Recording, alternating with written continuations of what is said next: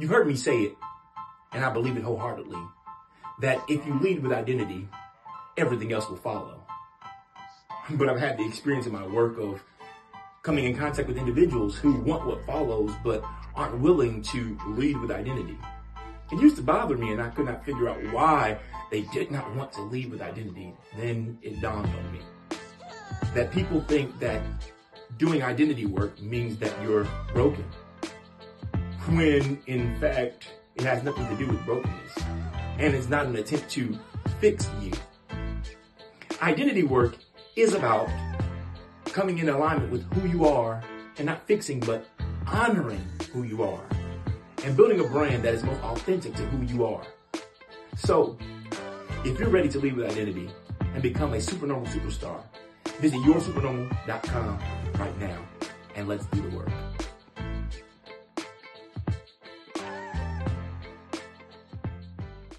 If it's from God, there's not confusion or fear around it, you know? It's just like, you know, there, even if you don't understand it and, and just feel like, like that peace with it, all right, just take another step forward. And something that I do want to point out is like every step of the way, I have been afraid. Mm. None of it has been easy. It's never been comfortable. I am still uncomfortable. you know, things still don't always make sense to me. Um, and I think people just, we want to make, we want it to be easy. We want to be able to just like go ahead and do something, you know, and whether it's in faith or not or whatever, you know, like even if it is in faith, you can still be afraid and mm-hmm. still make that step forward, even if it's that baby step and, and, you know, just step in faith, whether you're afraid or not, and just lean on, lean on God that, that, uh, he has your best interest at heart.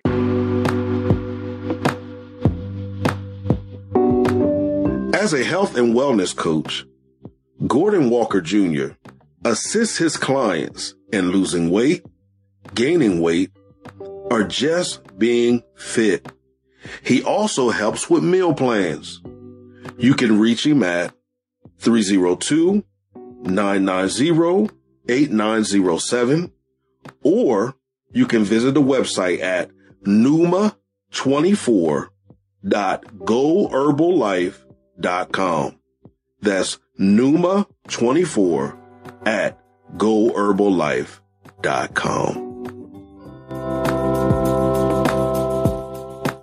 What's up, everybody? You are listening to the What Now podcast, where we discuss ways of effectively addressing life's most difficult moments.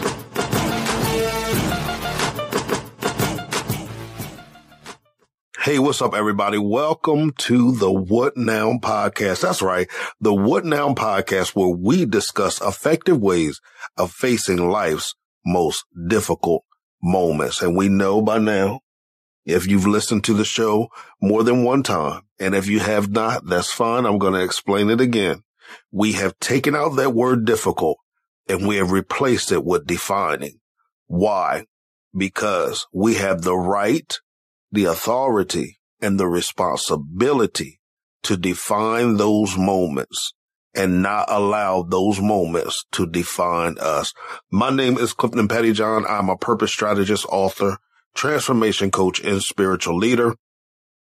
I provide tools and strategies to transition you from merely existing to living a life full of purpose. And if you're asking the question, is he talking to me? Absolutely. I'm talking to you. All right. Listen, we have another amazing guest on tonight and I want each and every one of you to sit back and enjoy tonight's episode.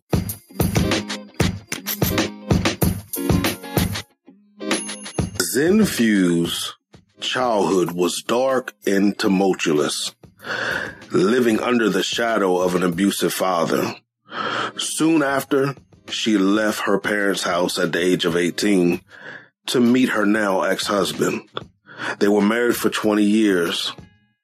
They went down the same toxic path of their parents. Several years later, after having children and realizing that she didn't want to be chained to repeating the unhealthy generational cycles of her family, she started taking steps to heal and grow for the sake of her children as well as herself. She went to counseling and started training in Kung Fu San Soo. Then she started going to domestic violence support groups and became a self defense instructor. She left her abusive marriage and then became an advocate for other survivors of domestic violence and sexual assault. Her journey has been paved with hard lessons, lots of tears, and rays of hope. She has learned to turn her pain into a positive purpose. Her life's mission is to help empower others to take a stand in their life, to go beyond the fear, beyond the pain, and find their strength. She understands the struggle. She also understands the joy and freedom of rising up and stepping into your truth and purpose. That is her driving force to help other people. That is why she is creating a support system for others who are going through similar circumstances because she knows the importance of having a tribe of people to help guide you through the tough times. Because together, healing and joy is possible. Help me welcome to the show, Zen Fu. Zen, how are you tonight? I am good. How are you? I'm doing great. I'm doing great. I'm excited about this conversation. I believe that this conversation is going to help a lot of those that will listen to this podcast on tonight. Yeah, I hope so. Well, I mean, I guess they won't listen to it on tonight technically, but I think you get what I'm saying. I do. Yes. All right. Okay. So now here's how we start every conversation. We're going to start with an icebreaker question. And tonight's icebreaker question is with everything we have going on in the world and in our country, if you could push a button and eliminate one of our problems or solve one of our problems in the world right now instantly, which problem would you solve and why? Fear. Mm. Uh, yeah. if I could push a button and get rid of fear, I think that would solve most of the world's problems, you know, because um, all the stuff that's going on is, um, it's based on fear, fear of other people, fear of other cultures, fear of, you know, what somebody may or may not do. And, um, when people get really caught up in the fear that's usually in their own brains and might not even be based in reality, um, that's that's where problems happen, you know. And if everybody's doing that, you know, how can there be love and how can there be peace? That is so true. And I like what you said about fear. A lot of times fear is not really based in reality. Mm-hmm. It's, you know, a lot of times it's a lot of assumptions. It's a lot of misunderstandings.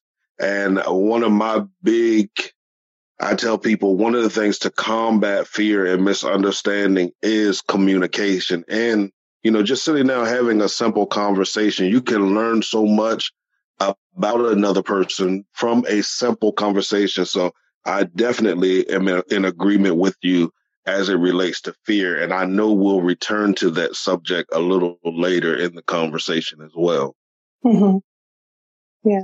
So now let's get the conversation started. I always like the show, the name of our show is What Now? So we like to focus on, you know, exactly what is going on right now. But I also like to give our listeners a little backdrop of our guest story. So I always leave room for our guests in the beginning to share some of their story. Uh, from whether you want to go back to childhood, your teenage years, however far you want to go back to what got you to where you are now so that everybody can have a general understanding of who it is that is sharing this conversation with them. Because what I find out is that a lot of people don't feel as if they can experience the success that some of the people they hear on a podcast, on a radio show that have written books that, you know, are doing seminars and nowadays webinars. They don't feel like they can accomplish that success. But when they hear some of the stories, then they can connect with the stories to understand, wait a minute, if they can do it, I can do it. Mm-hmm. So I mm-hmm. want to leave room for you to share with us uh, as much as you're comfortable with sharing concerning your past and what got you to where you are now. Okay. Uh, well, I'm pretty much an open book. Um, uh, well, I'm an empowered healing coach for survivors of domestic violence and sexual assault and a self defense instructor. So um, I got into that because of my own experiences with domestic violence and sexual assault. Um, basically, my story starts in the very beginning. Uh, growing up with an abusive father, that's all I knew was abuse. Um, being afraid, you know, my my life has um, been in fear for pretty much most of it. So, um, when I was little, um, I I was not safe at home. I was bullied at school, and my dad was a karate guy. He um, he taught karate for a while and um, was very into all the martial arts movies. Um, made it very clear to everyone that he could take anybody down, that he was strong and and um, you know capable of violence. Uh, he definitely showed me that he was capable of violence. I was the easy target in the house, and um, so growing up, living in fear you know, in all instances, you know, in school, you know, and at home, there was really no safe place. Um, and the only safe place that I had really was at my friend's house uh, for a few hours after school because her mom was a babysitter. And um, so that that was like my little bubble of being safe. And um, and watching all the the karate and kung fu movies and stuff with my dad. Um, this was like in the 80s and 90s. Excuse me. Um, you know, watching all of these strong guys do all these martial arts moves and stuff like that, I always thought that um, that it would be nice to be able to be strong like that. It would be nice to be able to defend myself like that and to not be hurt anymore. And, um, but, you know, all the, all the stuff that we watched was men and I didn't really have like the female role model. Um, other than like Wonder Woman, you know, like the show back in the day. I don't know if you remember that. I remember that. yeah.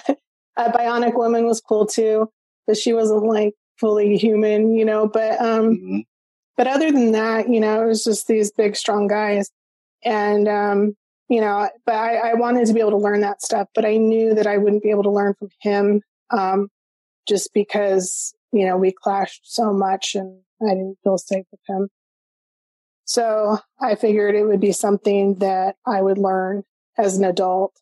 And, um, so, you know, with very various instances of my life being bullied and, um, you know, um, being grabbed, you know, when I was a teenager um, from a guy in a car, you know, outside my school and, um, you know, living in fear in those instances. Um, um I was very much in, um, in a bubble, like it's very shy, um, and, you know, very fearful, um, not a lot of confidence, not a lot of self worth.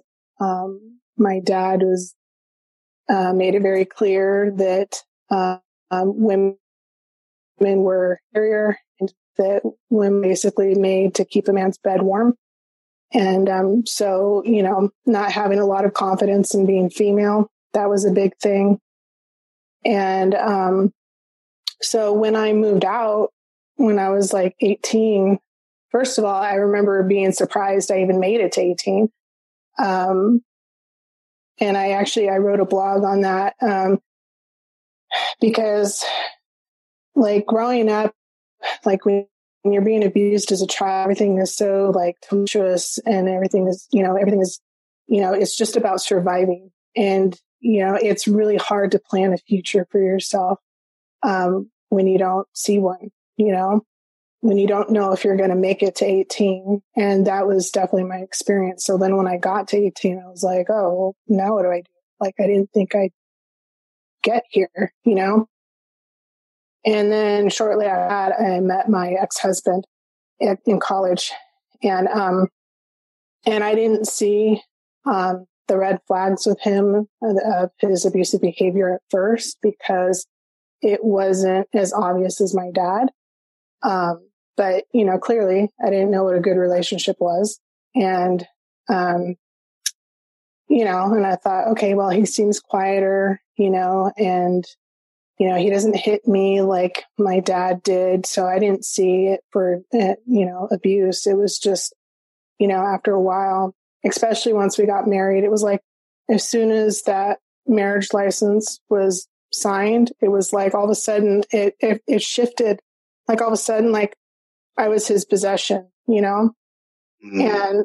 And, and I just remember thinking it was an anger problem, anger problem, like, you know, air quotes. um, you know, yeah, cause I, I didn't know what it was. I didn't have the language for it at the time. And, um, you know, and we broke up and got back together multiple times and went to counseling and there there was a, a small period of time where it did get better and I thought, okay, cool. You know, we we went through the rough patch. We're cool, and then we decided to have kids. And again, it was like once we had the first kid, then all of a sudden, like things shifted and went back to the way that it was. And I just remember thinking, uh oh, now I'm really tied him. You know, like what did I just do? You know, I had quit my job to be a stay at home mom and, um, I was solely dependent on him. And, um, you know, I just remember feeling really stuck and we ended up having a second kid. And, and again, it, it, the, the, like the anger and everything just kept escalating. And there were drugs involved that, you know, he kept sneaking drugs and that was a big issue with us. And, um, so, you know, and I got to the point where, you know, I had to tell him, you know, it's either the drugs or the family. And, um, and he swore up and down. Yeah, it's, it's all about family. So it's like, okay, you know, and, um, but like during this time, um, how I got into Kung Fu was, um, my kids were little and at the time I live in California um, there was a lot of kidnappings and murders that were happening for like teenagers, teenage girls. And it brought back that memory for me of when that guy jumped out of his car and grabbed me when I was 15. And, and I knew from that experience how fast a kidnapping can happen. And, and my heart broke for these girls. And I was looking at my children and I, and I didn't, I didn't want that to happen to them and the fear that I had been living in for so long, I didn't want to pass that fear on to them. And also things were escalating with my ex-husband too. So it was a combination of all of those things. And um, there was one particular night where um, there was an argument with my ex-husband and he was, um, you know, being very loud and you know, he would break things and stuff like that and threaten to kill people and hurt people. And um, so I ended up leaving the house with the kids and went to his dad and stepmom's house. And so when they were putting the kids to bed, because it was pretty late, um, I was at their kitchen table crying and just I felt like everything was falling apart. I was financially dependent on this guy. Um, I had two kids. I didn't know what I was going to do. I felt completely trapped and totally fearful. And I was just praying and just sobbing at the table, just like with my head down, crying and just saying, God, what do I do? I, I don't know what to do. What do I do? And, and I don't know how to fully describe it. Like if anybody, you know, who, um, has any kind of faith and, and belief in a higher power. Um, but in that moment when I, when I prayed, um, I felt like God spoke to my heart and, and I heard him say, you're going to teach self defense. And I literally stopped crying because my head was down and I was crying and I just stopped and I looked up at the ceiling and I went, what? and then like, what, what, what was that? You know, and, and I heard it again. You're going to teach self defense. And then I was just like, I literally started laughing. I was like, what? Like, this makes no sense. And, um, and like, I couldn't wrap my brain around it because I, like, that was the last thing that I was ever expecting to hear, you know? Cause like I was feeling my, at my lowest, you know? So broken. And, you know, that was just really weird to me that, that that would be the answer. And, um, and then I just kind of stopped and I thought about it. And I don't, I don't know. It was just some sort of a, a peace that kind of came like, this is it, you know? And I just kind of stopped and I was like, okay, all right, okay, I'll do it. And then, and that was the beginning of my Kung Fu journey. So, um, now that I had this order from God that I didn't fully understand, um, but I felt like this was it. And I just basically just walked in faith. I was like, all right, you know, I don't get it, but okay. Mm-hmm. Um, within about two weeks or so, um, I walked into an MMA gym and there was a bunch of guys beating the crud out of each other. and I was the only woman and I walked in I was so scared. Like my, my legs were shaking. I felt like I was going to puke. I was thinking like, Lord, what am I doing here? Like, what am I doing here? Are you sure? You know, and, uh, walked up to the counter. My hands were shaking, but I walked up and I was like, I want to be a self-defense instructor. Can you help me with that? And he was like, sure, no problem, you know, and was telling me about it. And my hands were shaking as I was signing the paperwork, the waivers, you know. And um, and then when I was done, I walked out to my car, and kind of collapsed in there, and was like, "What did you just do?" You know, like, "Oh my god," you know. And um, yeah, that was the beginning of it. And um, so I started training. I I um, started training kickboxing and jujitsu, and uh, uh, I was scared the whole time, every step of the way. Like I felt so uncomfortable. It was awkward, you know, be, especially being mostly the only woman. There was, you know, there were some women here and there, um, that would train, but, um, you know, there was a, it, it was awkward. And, and I'm not, I'm not to lie. Like if any woman goes into this kind of training, um, it's not going to be comfortable at all. And, um, and there were a lot of times, like, um, especially in the beginning, especially doing jujitsu, being pinned to the ground. Um, I would have to fight off panic attacks and, um, I was really scared doing it. And then I would, I would remind myself that I'm in a safe place, that they're not going to hurt me. And I would listen to the instructor on how to get out of the pin. And, um, and I just went through it, you know, and whenever I would get that moment of fear and keep in mind this, this happened so many times I can't count over the years between that and Kung Fu. Um, I would stop and remind myself, you know, someone is, is being raped right now. You know, someone's, someone's being abused right now. I'm doing this for them. And then I would get up and I'd do it again. And, um, so, um, I I did that for a few months, but they're very point based and it was very geared towards like the ring. And that's not what I was looking for at the time. I was I wanted to be a self defense instructor. And so everything I naturally wanted to do, I was told I couldn't do. and that frustrated me. And so, um, that's why I ended up transitioning to Kung Fu San Soo, which is a military combat martial art, which is specifically to stop your attacker right away. And, um, you know, so it's like throat strikes, you know, eye gouges, you know, breaking the knees and, and all that kind of stuff. And, um, so that's why I transitioned to that. And, um, within a few months of doing that, when I found that, I was like, okay, yes, this is what I'm looking for. And, um, within a few months of doing that, I ended up going to a domestic violence support group, um, which I had two different people tell me about. And when I first started going there, I didn't feel like I belonged because my my ex-husband wasn't beating the crap out of me like some of the other ladies had been experiencing.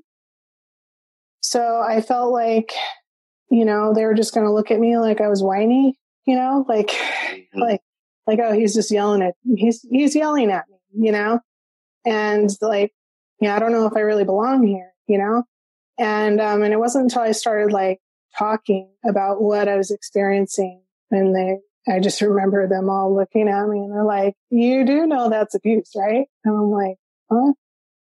Just like, yeah, that's, it's, it's exactly what our abusers are doing to us. You know, just because he doesn't beat the crap out of you yet doesn't mean it's not going to happen. And, you know, this is the kind of stuff that they do.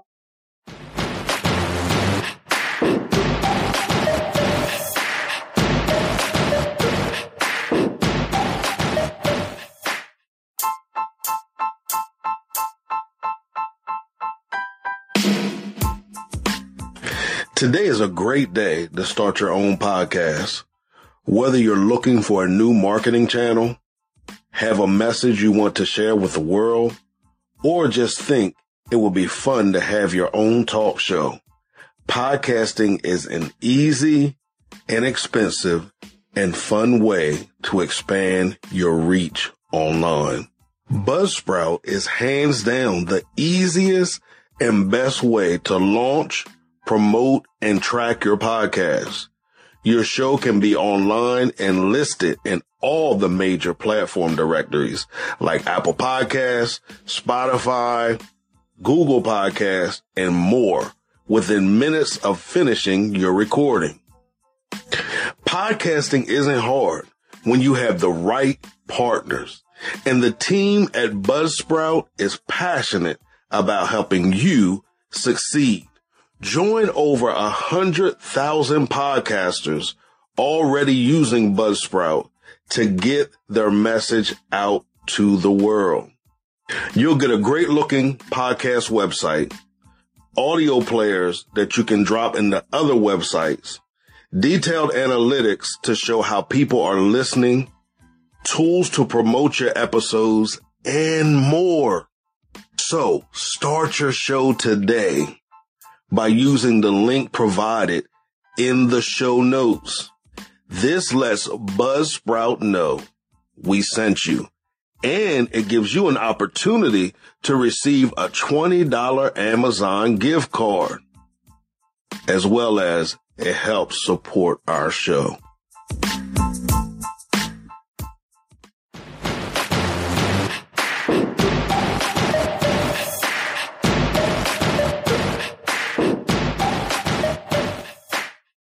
And then I was like, huh, okay, you know. So then I started like listening to more. And um, we learned a lot about abuse. And that's when I that's when I really understood like what financial abuse is, you know, keeping somebody stuck in a relationship um, mm-hmm. through the control of money, which I was experiencing. Um, verbal abuse, which I was definitely experiencing, um, and even the physical abuse. Like physical abuse is not just you know, having the crap beat out of you. It's like, it's, you know, punching walls by throwing things at you, pushing you, um, stuff like that. And, um, which I was definitely going through all of that, you know, and the verbal abuse, you know, calling me names and, and like the mental abuse, emotional abuse and, you know, all the things that you could say to a person to cut their self worth down and, you know, threatening to kill other people that I loved, to kill himself. that's a form of abuse as well. You know, trying to keep somebody um, in a relationship through the threat of killing yourself. Um, that's absolutely abuse. And um, so, you know, going through that um, support group really opened my eyes. Um, even spiritual abuse, that was something that I never thought. And, and I was absolutely experiencing that as well. It was like, oh, we're married under God. You cannot leave me under God. You know, if you leave me, then you're an adulteress, you know, and, and, you know, God will look down on you if you ever try to get with anybody else, you know, mm-hmm. and nobody else will even love you, you know, and this and that. And, you know, you're ugly, you're this, you're that, you know, all the things that you could say to like put somebody down. Um, I was absolutely going through all of that. And, um, so I remember sitting there listening to the women talking in the circle, um, one day. And as they were talking, all of a sudden, like out of nowhere, again, it was just like, like when God spoke to me at that table, it was like there was a moment where all of a sudden it was just like, it was just like God speaking to my heart. And I heard, these are the people that you're going to like, like it got me like right in the heart. And I was like, and all of a sudden, like everything made sense. because mm-hmm. like I had been training for months and I still didn't fully get the whole self defense thing, but I was like, cool, you know, and I was feeling stronger and more confident within myself, which was great. Um, but it wasn't until that moment sitting in the support group when all of a sudden it was like, oh, I am being called to teach other people like me. Okay. That makes sense, you know, and that really shifted the way that I participated in the group um, that shifted the way that I that I did my training. Um, all of a sudden, it was like, okay, you know, it's not just regular self defense for anybody; it's for people that uh, have been beat down emotionally and physically, and um, you know, need to take their power back. But the thing is, is I was still in it. Like mm-hmm. I, was still in it. And I remember talking to a lady, um, cause I went back like most of the women that were there were court ordered. And so they would do their like 12 weeks and then they would leave, you know? And, um, but I went there voluntarily and I kept coming back over the course of like two, like between two and three years, something like that. So like I didn't even leave my marriage right away. I was still trying to work on it. I was still going to counseling with him and um, you know, and just trying to like the stuff that I was learning, trying, I was trying to make it work. I was doing everything I could to make it work. And, um, and I remember talking one day about, you know, the self defense and everyone thought it was great that I was doing it. And everyone kept saying, yeah, we need you. You know, when you're ready to teach, we need you. you know, this, I wish that I had this, you know, this information. I wish that I knew how to do this, you know? And, um, so I was talking about it one day and this lady looked at me she was like, you know, that's great that you want to do that and all, but like, you can't help anybody, you know, when you're still in it.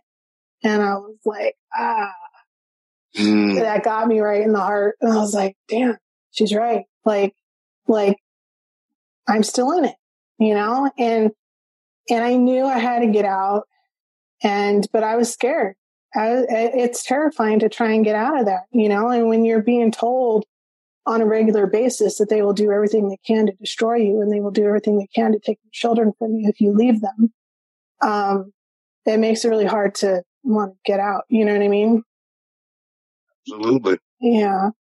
So, um, eventually got to the point where he was doing like a lot of various different drugs. I didn't even realize it at the end, all the stuff that he was doing until after the fact. Um, but he was on a drug binge for like a week and was getting really violent and really scary. And I just knew that I couldn't put it off anymore. That it was like, it's like now or never. You know, I, I, at that point, it was very clear that I had to make a choice, either me and my children or him. And, um, and growing up, I always made a promise to myself that I would never choose a man over my children because that's what my mom was doing. You know, my mom saw the abuse that was happening with my dad and she stayed with him. She's still with him, you know, all these years later. And, um, and I just always told myself that if I was ever in a situation like that, that I would never let my children feel that way. And at that point, it was very clear. It was like, okay, I'm choosing him at, at the expense of my children. I can't do that anymore. And um, so then I filed for a restraining order and filed for divorce. And um, and that was the beginning of me being able to get out. And it was terrifying, but um, but I did it. and um, and I kept training and kept training, and I had my goal set you know, to be able to get my black belt so that I can train people. And, you know, I started teaching self defense and, um, you know, I just over the years, um, just focusing on that. And, you know, every time I'd get frustrated or every time I feel overwhelmed, just remember what God's calling was for me. And even if I didn't feel strong enough to be able to do it, because so many times along the way, it's like, well, who am I? You know, like who am I to do this vision? Like I, I didn't feel strong enough. I didn't feel worthy enough. I didn't feel capable enough, but I just kept training anyways. And, um, you know, and then along the way, I volunteered at a domestic violence and rape crisis center and uh, became a trained advocate with them and uh, volunteered with them for, we basically call it the ground zero of domestic violence and sexual assaults, like like right right after it happens, and and they they go to the hospital and stuff. Um, you know, being there with them and letting them know what their options are and holding their hand if if they need um, in the hospital. Um, that that was a very interesting experience. I learned a lot. Um, I also learned that that's not my calling. is is not for Ground Zero. Um, it did trigger me a lot. Um, it was healing and triggering at the same time.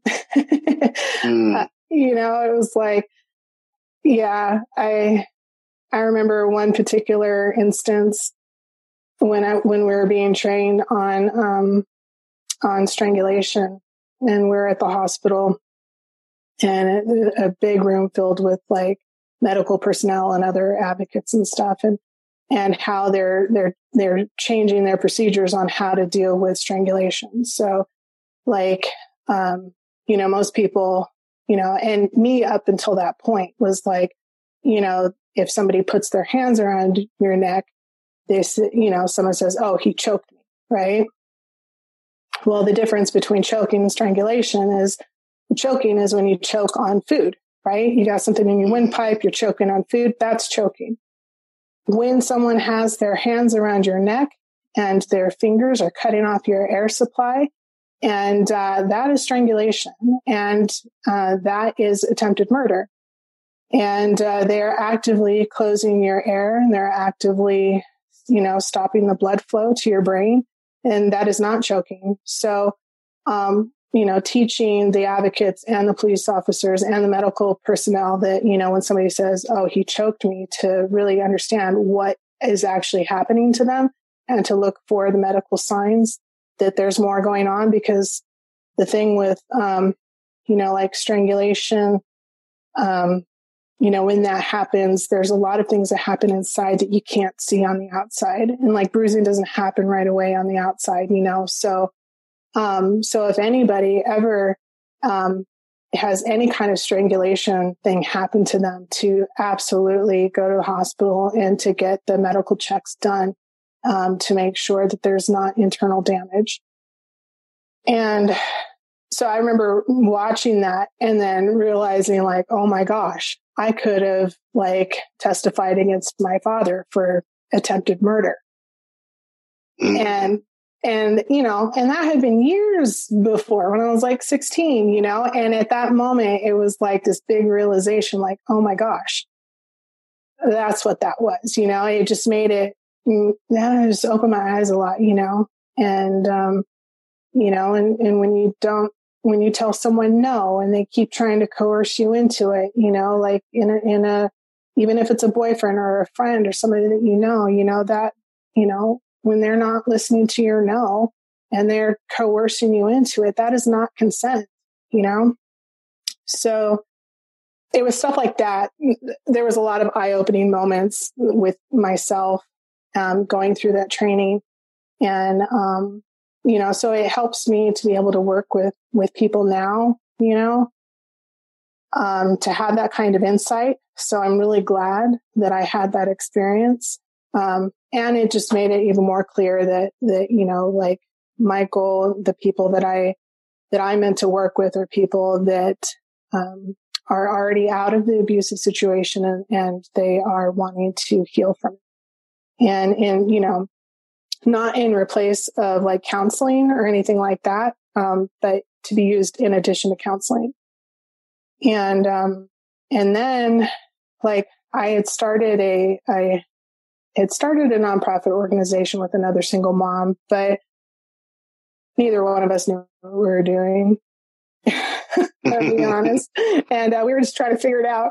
And we didn't get very far. And, and, you know, as we were working together, it became very clear that we saw things very differently. And, um, and it had been weighing on me for a while that it was time to move on. And, um, and so when I finally was like, you know, I resign, you know, again, that was another prayer to God. It was like, you know, give me a sign, gave me, he gave me a sign from three different people, like within a, what, three hours or something. I was like, okay. And again, I, I didn't fully understand what his calling was for me because I didn't know what I was going to do after that. I felt like I had to do this with, with someone, you know, like I felt like I couldn't do it on my own. Mm. And, um, and, you know, so I was settling for this business partner relationship um, because I didn't have I didn't have the leadership skills within myself, and I didn't have the self confidence to do it myself. And so I was compromising on a lot of things because of that, you know, and I didn't see it at the time. But when I followed, you know, God said, okay, put in your resignation. I didn't fully get it. I was like, okay. So I did. And then shortly after that, I was talking to somebody and then she was talking about, uh, it was like a leadership training, like a transformational leadership training. I had no idea what that was. I'd never heard of anything like that before. She really didn't give me that much information about it other than it could help me on the business side of things in my life. And all I know is that when she was talking to it, all of a sudden I heard that voice again and it was like, this is what you've been praying for. And like, oh, I don't know, you know, like, I don't know what this is, you know? And, and again, it's like, this is what you've been praying for. And then I was like, okay, it didn't make any sense to me, but I was like, okay, I, I will listen. You know, I've gotten this far. I'll do it, you know? And then, so then that's when I got into the leadership program and that shifted, that shifted so much for me. It was like, it was like being unplugged from the matrix. It was like, ah, this is why I do it. like, like, oh, this is how I'm holding myself back. And oh, you mm-hmm. know, and, and being surrounded by coaches, which I had never had that experience before up to that point and having people like hold you accountable and, you know, and the deep introspective work that you do to, you know, really uncover all the stuff inside you. Um, that was super eye opening. So, and then as I was going through that, all of a sudden again, it was like there was a moment where it clicked and it was like, ah, so this, this is what I can do. Like, like it's not just self defense. It's self defense working with people that have been abused and been assaulted and, you know, um, and who are struggling to um, rebuild their life and get their power back. And it's this as well. It's the mindset work and it's, you know, that healing, that inner introspective healing work, you know, to be able to combine the two, you know, because that, that, that was my own path, you know, like it was helping me, you know, and it, it was like as I was going through my own healing every step of the way, and it was like, oh, I can use this to help other people too, you know? Absolutely. Yeah. So it's a very long explanation of my story. yeah. Yeah. No, no problem. I um usually I interject, you know, throughout the process of the story, but tonight, you know, I'm a person that goes with the flow. Mm-hmm. And I allow the spirit to God and lead me in everything. Well, I try in everything that I do. But one of the things with my radio show and with this podcast is that I'm sensitive to the flow. Mm-hmm. So tonight I didn't feel led to interrupt you and say, okay, well, let's, you know, talk about this and go here. I wanted you to get it all out. And I believe the reason why is because somebody needed to hear your entire process without it being interrupted. Mm-hmm. And even though, like you said, it seemed like it was, you know, a, a long explanation of it, people need to hear every part of your journey because somebody might be at your stage 3 mm-hmm. and they might be ready to give up, walk away, feel as if there's no way, no hope, no how. They don't see themselves outside of the situation, but they, you know, click on the podcast and now they've heard your entire process. And what I do want to do, I want to go back to some different stages because you hit some trigger words, uh, some trigger words that I like to talk about here on the show. The okay. first thing you said, and I, I want to unpack this real quick because I know a lot of people feel like this. You were talking about the abusive situation with your father, mm-hmm. and you were talking about being in the household, and you said you were the easy target. Target. Yeah. What was it about you that you identified yourself as the easy target? I was the girl. Okay. Yeah. Okay. Yeah. My um my dad was married before he married my mom. So I have an older brother from his first marriage that he, he never lived with us. Um he was he's like 15 years older than I am. And then I have my other brother for, you know, with my parents. Um, and he's three and a half years older. And, um, so he knew how to relate to boys and he did not know what to do with a girl. And he's very misogynistic. And it wasn't until later as an adult talking to him and talking to my mom that I realized what a tumultuous, abusive relationship he had with his mother. And mm. So there was a lot of deep seated anger towards women. And apparently his mom wanted him to be a girl and was disappointed in him being a boy and would say a lot of things to him and was very abusive to him growing up. And he just didn't know what to do with this female child. And I was a boy. Like, I was like, I didn't look like a girl. I didn't act like a girl. You know, I was climbing trees and I was doing like, I, I was so not a girly girl, but he still didn't know what to do with me. I was the youngest and I was the one that told him that what he was doing was wrong. And he didn't mm-hmm. like that. And the only way that I knew that he was doing something wrong was because my friend that I had mentioned earlier, when I go to her house, you know, she was the first person that noticed that I was being abused. She noticed and, um, and she was like, that's not okay. It's not okay for someone to hurt you like that.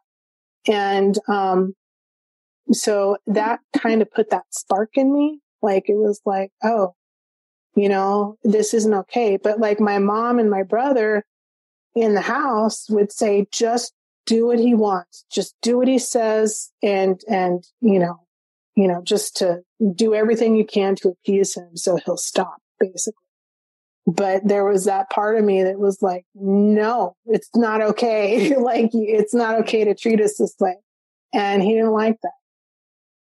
And, um, and I'm sure that it made my life harder. But at the same time, I didn't, I, I had, I had that fighter spirit in me even then. I don't know. Um, mm-hmm. but yeah, I was the, I was the little kid. I was the little girl that was an easy target. And, you know, my brothers grew up and got to be bigger than him. You know, my dad's a big guy. He's like six two. My brother, one brother grew up to be like six five and the other grew up to be like six three, you know, so they, and they had their moments with him when they, you know, the guy thing, the chest to chest thing, like, oh, you know, and you know, I'm five seven, but I'm certainly not big enough to take my dad on, you know, and he knew it. So yeah. Okay. So so the second thing you talked about that I that I want to unpack just a little bit more too was the mode of a survivor. The mode of a survivor. And I find that a lot of adults that haven't dealt with you know, the childhood trauma and, and various things they went through as a child still have that mode of a survivor. Mm-hmm. They really don't know how to enjoy life. And, you know, it's always that survival mode. How did you begin to address, address that mode in your life so that you can transition from that to living life and enjoying life? Hmm. That that's a good question. That like it gets so ingrained in you. And that's where the mindset work comes in. You know, like the mindset work is all about finding the things that's inside you that you used as like coping skills, like to grow up, you know, like for some people it's um, hiding you know, or they completely like shut down emotionally and, um, you know, they build up all these emotional walls, you know, and, um, you know, other people are angry. And so they express themselves that way. You know, everybody has their different things, but it's all based on, on surviving, you know, like what, what got us through those moments don't necessarily serve us as we get older and we're out of those situations. So when I started learning about mindset work, which, you know, really wasn't that long ago, it was like two years ago when I started getting into that, you know, so I had been living in, in that survival mode for that whole time, you know, and, um, just the thing with like the mindset work with, with any, any kind of healing stuff like this, it's like, it's a, it's, it's a daily practice. A lot of people want myself included was like i just want to be done with this already. Like can right, i just like snap my fingers and be healed you know? And right. what i what i realized is it doesn't work like that that healing is an ongoing process that will last the rest of your life and what I, i've noticed with healing is it's like with it's layers you know like you work on this mm-hmm. layer and and you make progress and, and you work on your mindset and you're like okay you know hiding is not serving me. So I will, I will show up to my life. I will do this and I'll do that, you know? And then all of a sudden, Mm, like you I got this. And something else will happen and we'll peel back another layer. And then there's like another thing to work on. It's like, oh, wait, I'm not fully healed with that. And it's easy to get frustrated with that and to want to give up. But it's, you know, it's baby steps. And what I like to remind people is like, even baby steps are steps.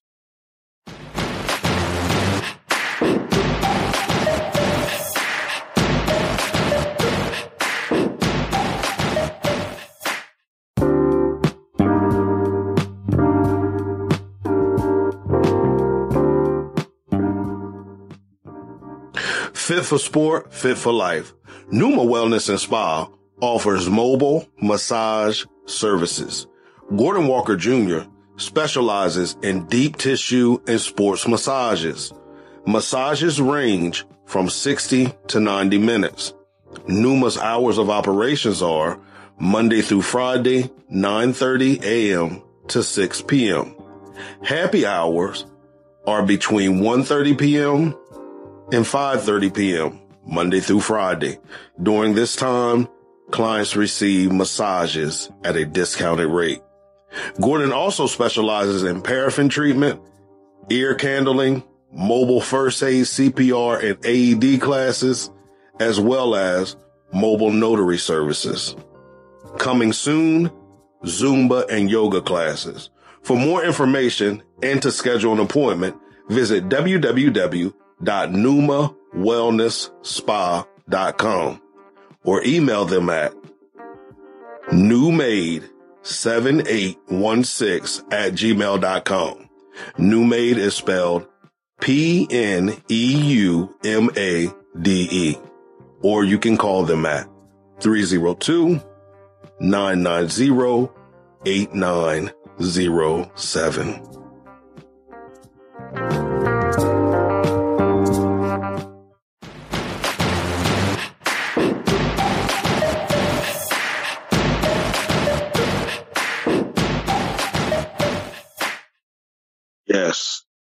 So Yes. it doesn't matter how small it is, you know, and, you know, even if it's just one, like some days, especially when you're like really deep in depression and you're feeling like really beat up by the world, sometimes just getting out of bed and taking a shower is like, that's enough to be celebrated.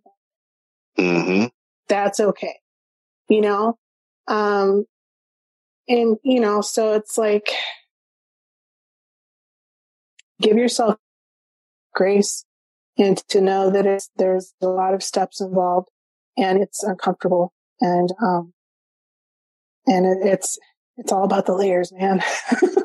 I mean, you hit something there. You, Yeah. you talked about the healing. Healing is a process.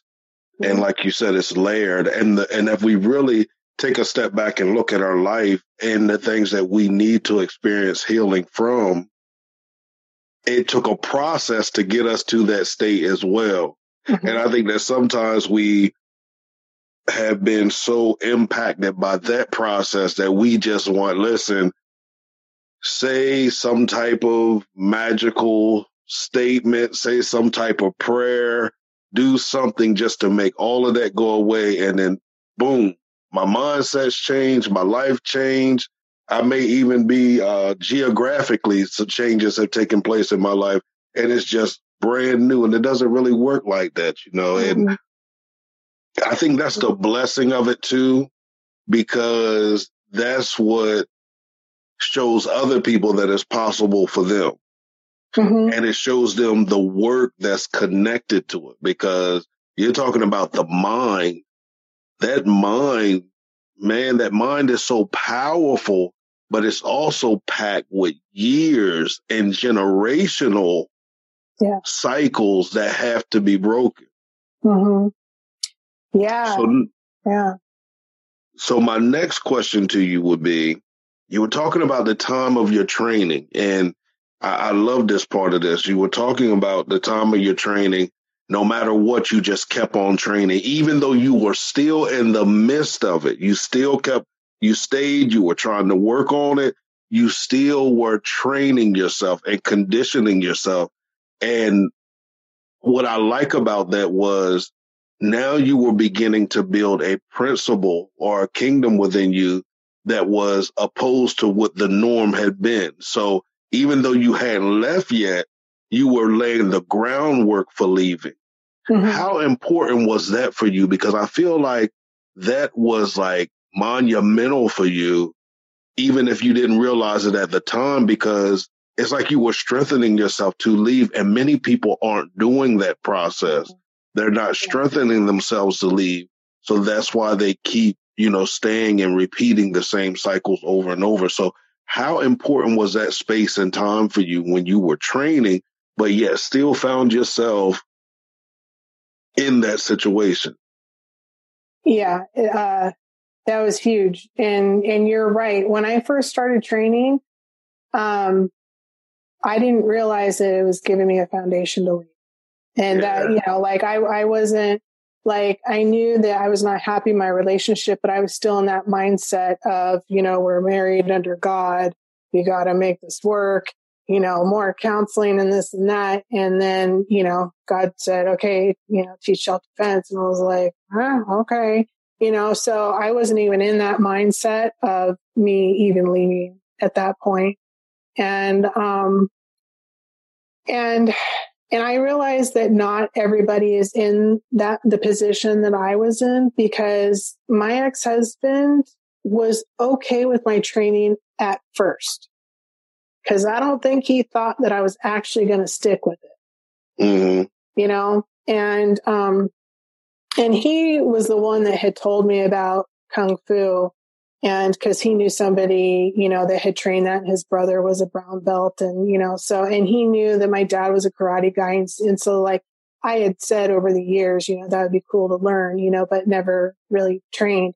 And, um, so he had been telling me about it for so long that finally when I was like, all right, I'll check it out. He was like, okay, cool, you know, and, uh, and he went with me for like the first month or so and then he stopped training.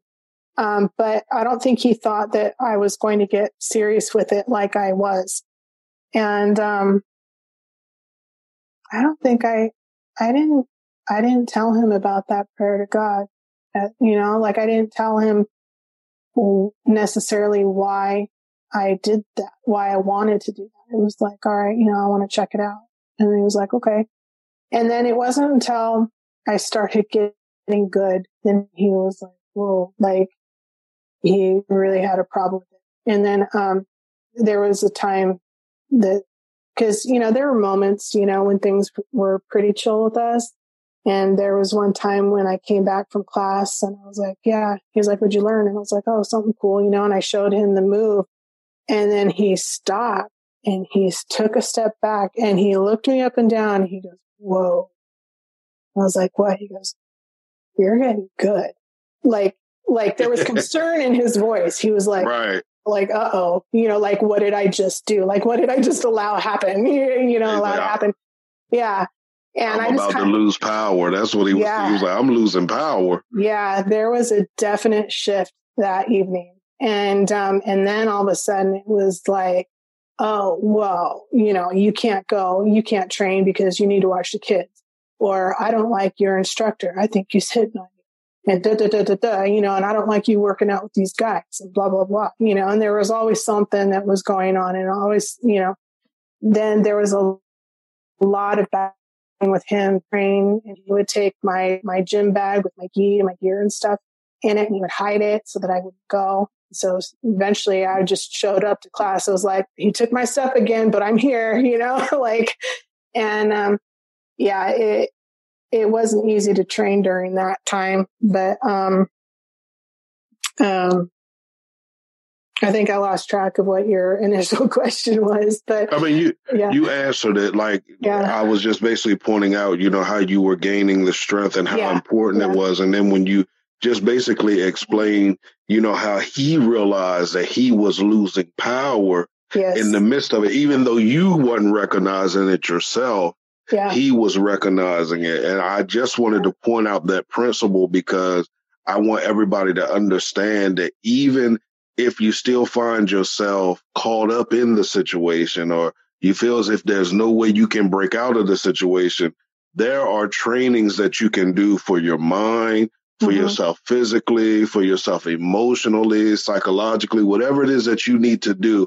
Begin to train yourself and prepare yourself, you know, because it's going to give you the strength to do what you need to do when the ability, when the time comes for you to be able to transition. So that's what I wanted to point out. The next thing I wanted to point out was listening to you talk. All I see are hear, I guess I would say here is a faith walk. Like in every stage of your life, it required faith out of you. Mm-hmm.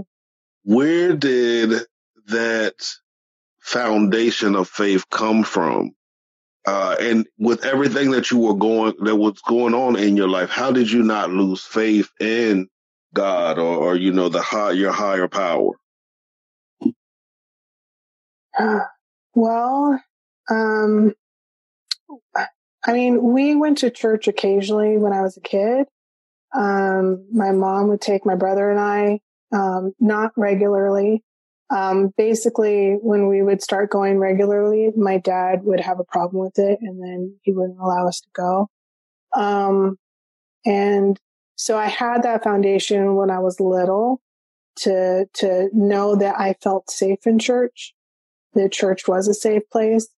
When I was about 12, 12 and 13, um, I had a friend that invited me to go to church and it had been years since I had gone. And so I went with her and um, and again, it was a safe place for me to go. It was a way for me to get out of my get away from my dad, and um, and I had like a strong faith during that time of you know um, realizing that it's a spiritual battle and cause I was suicidal too at that point, you know, and I came really close to ending my life when I was 13. And um, right before I was going to go through with it, uh, it just hit my heart that, you know, it's a spiritual battle. And if I do this, then Satan will win.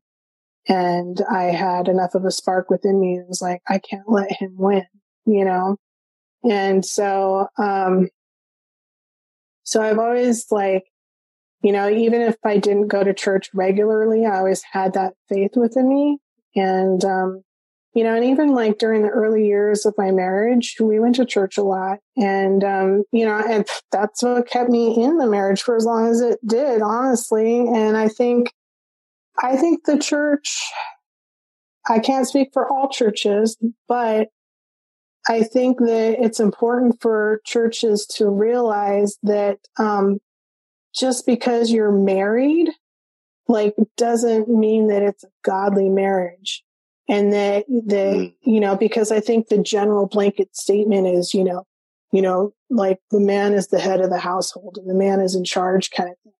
And, you know, you got to do whatever you can to make it work. But like nowhere in the Bible does it say, you know, to put up with abuse, you know, Absolutely. and, and, um, and that kept me in my marriage for way too long was the, the spiritual thing, you know, the stuff that I was learning in church. And when, you know, I had a conversation with our counselor, um, he's the one that pointed that out. He was like, nowhere in, in how he's treating you is biblical. Like, you know, like, mm-hmm. like, you know, and then that really opened my eyes. Um, but as far as, you know, just going to faith, you know, because I was such a rock bottom kind of place that it was like, I don't know what else to do. Like I've been, go- you know, I've been going to church. I've been going to counseling. I've been doing this stuff. Well, God, what do I do? Like, like it's not getting better. Why is it not getting better? And, um, so when he told me that it, it came with a peace with it that I hadn't felt, you know, and it was like, okay, I'll just do it. Like I didn't know what else to do, but okay, you know, like I'll listen. Mm-hmm. And, um, and every step of the way, there was that, that inner peace with it, you know, like, you know, like if it's from God, there's not confusion or fear around it, you know, it's just like, you know, there, even if you don't understand it and, and just feel like, like that peace with it. All right, just take another step forward. And something that I do want to point out is like every step of the way, I have been afraid. Mm. None of it has been easy. It's never been comfortable. I am still uncomfortable. you know, yeah. things still don't always make sense to me. Um, and I think people just, we want it, we want it to be easy. We want to be able to just like go ahead and do something, you know, and whether it's in faith or not or whatever, you know, like even if it is in faith, you can still be afraid and mm-hmm. still make that step forward, even if it's that baby step and, and, you know, just step in faith, whether you're afraid or not, and just lean on, lean on God that, that, uh, he has your best interest at heart and he, he can see the big picture. I can't. So of Absolutely. course I'm afraid. Yeah. Like I feel like, I feel like every step of the way I've been walking in, like, it's like darkness, like not darkness isn't like, like oppressive, like, you know, but like the, like I can't see my next step kind of thing. Mm-hmm. Like I know that there's a step there, but I don't see it. And I'm mm-hmm. just blindly putting my foot out and trusting that that step will appear, you know? Awesome. Now, what I want to do real quick is I want to give you the opportunity to give everyone your social media handles, your website, and how they can contact you if they want to want to sign up for your classes or want to sign up for your coaching programs. Give everybody as much information as possible to get in touch with you. Okay. Uh, yeah, I am on Facebook under Zenfu. That's Z E N and then F U. Sounds terrible when I spell it. but, you know, I, you know, I, I teach under Zenfu because Zen is a nickname that my friend Mandy, the my childhood friend that I was telling you about earlier, she called me Zen back in the day when I was like eight, you know, and I do Kung Fu, you know, so that's where that comes from. But, um, so I am on Facebook under Zenfu. Um, it's my, my logo that has, it looks like a, it's like the Zen circle that looks kind of like a wave. Um, cause ocean is my thing, like water. And, um, and then I am on Instagram as well. Um, that's also under Zenfu, but it's Zen underscore Fu. So, uh, and again, it's the same logo. So you know that it's the right place. And, um, and I do have my website as well. I don't have a lot of stuff on my website. Um, it's kind of bare bones right now, but, um, it's Zen and then the hyphen fu.com. So it's like Zen and that line fu. Um, I do have a blog. Um, I do put my, my blogs on there. Um, so it does have a blog section. I also am publishing my blogs on medium.com as well. So if anybody likes to read blogs and is already on Medium or interested in that blog site, um, I do have my, my Zenfu account on there to, to read my blogs. And, um, so let's see. Um, so they can contact me through um, like Facebook or Instagram. Um, I also have an email, it's connect dot with dot zen at gmail dot com. Um, so, um, they can contact me that way. It would probably be easier to see messages like on Instagram, honestly, or Facebook.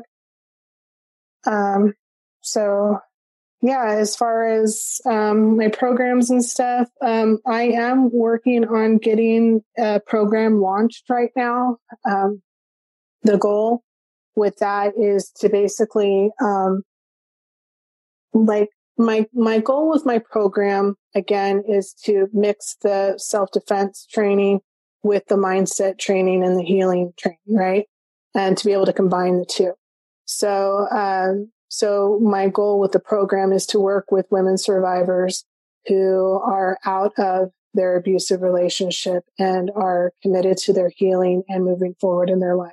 So they get the empowerment of the self defense, which will help them feel, uh, you know, like, like confident and empowered within their body and to be able to like, like take their power back and to be able to do like stress relief and stuff with that. And then the mindset and emotional work too. And uh, it's a group setting. So there is the support group aspect of it. So there will be other survivors there and, you know, so people can connect in that way. And, um, so as I'm building this program, uh, my, my first run at the program uh, is going to be October, November and December. So it'll be a three month program.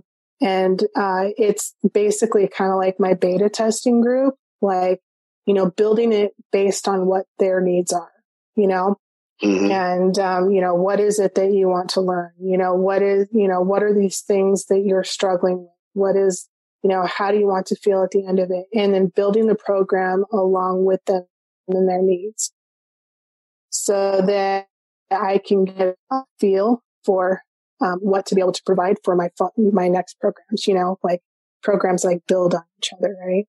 So right. the goal is to make it like a six month and year long program, that kind of thing. Because when you're talking with like this kind of healing, yeah, it's going to take longer than three months, to be honest. Absolutely. But, but that, that's a good base to start with, you know, yes. to be able to build that longer healing program. So that's what I'm working on right now. So if there's anybody that is interested in that or that, um, you know, um, knows somebody that would be interested in that, then absolutely, yeah, I would love to support you with that. And um, um, let's see. I was going to say something else as far as, um, um, yes, they can, they can, they can reach out to me like on Instagram in regards to that as well. So I feel like I'm forgetting something, like there was something else I wanted to say, but uh, it'll come to me in a second. Okay. All right, great. Now, I want to ask you one last question. Sure. And that question is you've given us a lot over this hour, but if everybody was to forget everything that you said, what would be one thing that you would want them to take away from this conversation?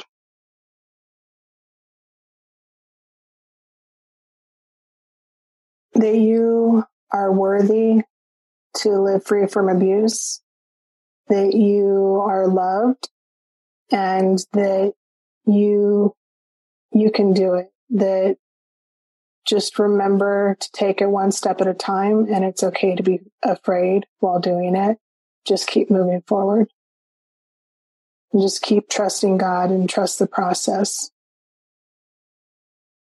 Awesome. Awesome. Listen, Zen, I want to thank you for joining us on tonight. Thank you so much for freely sharing your story with our listening audience. As I told you before we came on the air, and I said it in, in the beginning, that I know that those who took the time to listen tonight are going to be in a better state than they were before they listen, or even more connected with who they are, self aware with um, self-aware with themselves.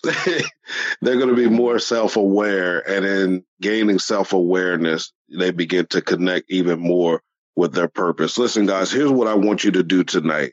I want you to text faith walk to 302-648-5544 again. 302-648-5544. Why are you doing that? First, it lets me know that you took time to listen to this powerful conversation. And then second, it gives you an opportunity to enter into the drawing for our giveaways. I appreciate each and every one of you for listening on tonight and for the support that you give to this podcast. Listen, y'all, y'all make this podcast. I appreciate y'all. I value your thoughts. I value your opinions and your feedback.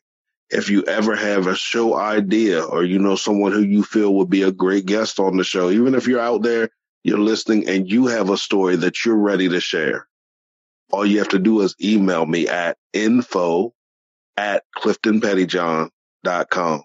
All right. Again, info at cliftonpettyjohn.com. And as I always say, create a great day walk with purpose, and by all means, execute your vision. Peace.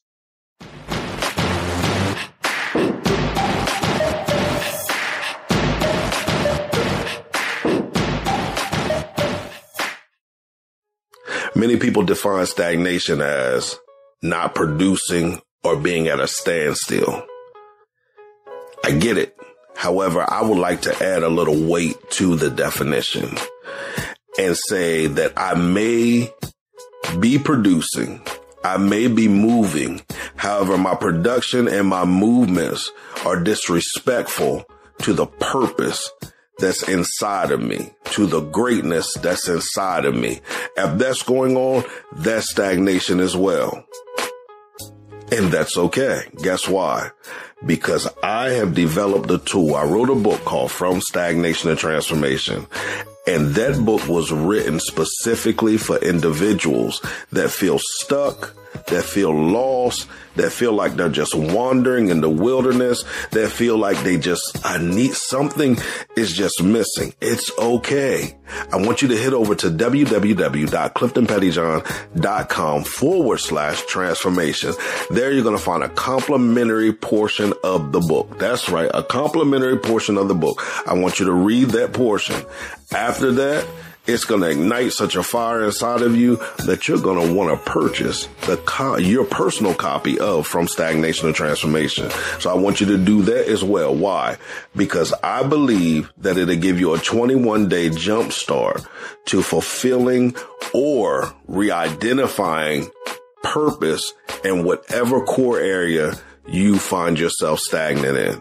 So again, visit www.cliftonpettyjohn.com forward slash transformation.